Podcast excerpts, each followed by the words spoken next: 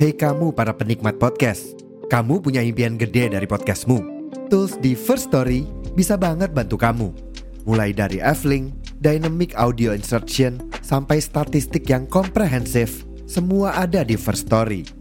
Gak ketinggalan, kamu bisa monetisasi podcastmu lewat iklan dari First Story Ads yang bisa kasih kamu penghasilan dari setiap place podcastmu.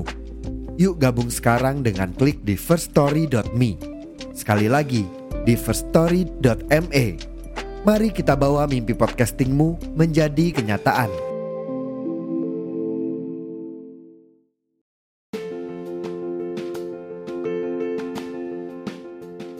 Buat yang penasaran, aku bikin podcast pakai aplikasi apa?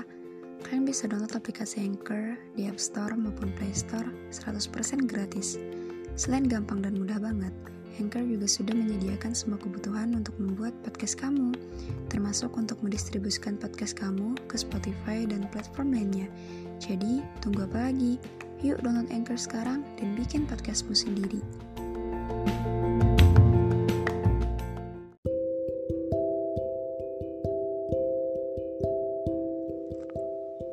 Aku seneng setiap kali dia cerita apa pun tentang kehidupannya, tentang mimpinya, cita-citanya, harapannya, imajinasi randomnya. Aku suka setiap kali dia cerita tentang keluarganya, tentang hal-hal yang jadi favorit juga hal-hal yang kurang ia suka. Aku suka mendengar setiap cerita diiringi mata berbinar, penuh semangat menandakan dia sangat amat menunggu hal tersebut dikabulkan. Aku suka mendengar hal sesederhana apa pun yang keluar dari mulutnya. Namun sayangnya, aku merasa tidak pernah ada pada opsi pertama. Meskipun ia bilang ia selalu membutuhkanku. Aku senang ketika dia bilang, "Aku paling tahu cara memahami." Paling mengerti apa yang dia rasakan bahkan ketika dia enggan bercerita sekalipun.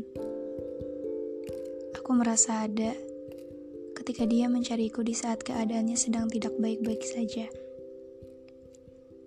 Aku senang ketika ia mencariku untuk jadi sesuatu yang mampu mengobati segala gelisahnya.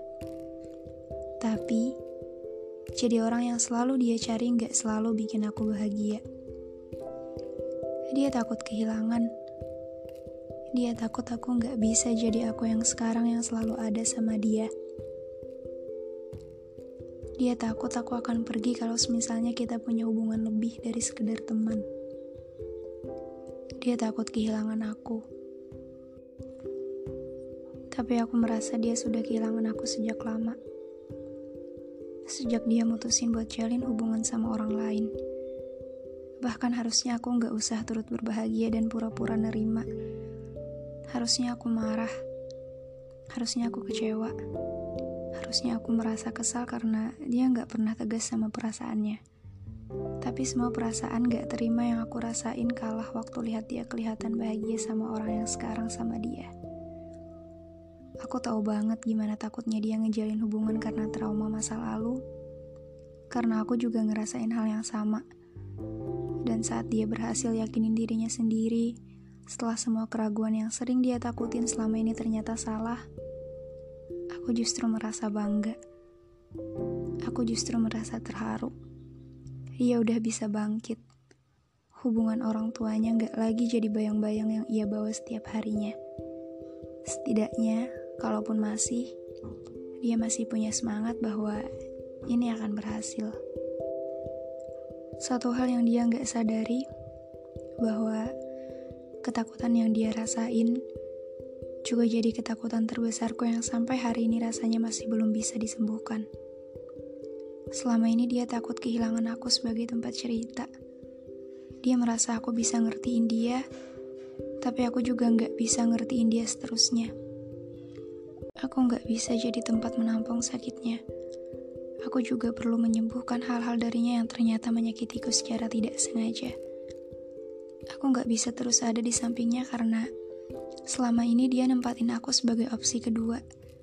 Karena senengnya dia udah gak bisa jadi hal yang bisa aku nikmatin secara langsung. Aku gak bisa terus ada di sisi dia seakan jadi orang kedua.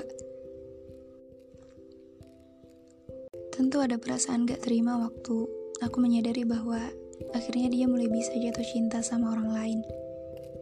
Dan sialnya, di saat yang bersamaan, dia malah takut kehilangan aku juga.